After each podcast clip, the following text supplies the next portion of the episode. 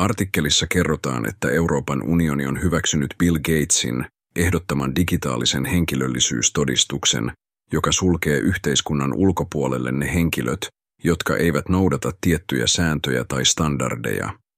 Kreikka on aloittanut digitaalisten henkilöllisyystodistusten jakamisen kansalaisille ensimmäisenä EU-maana.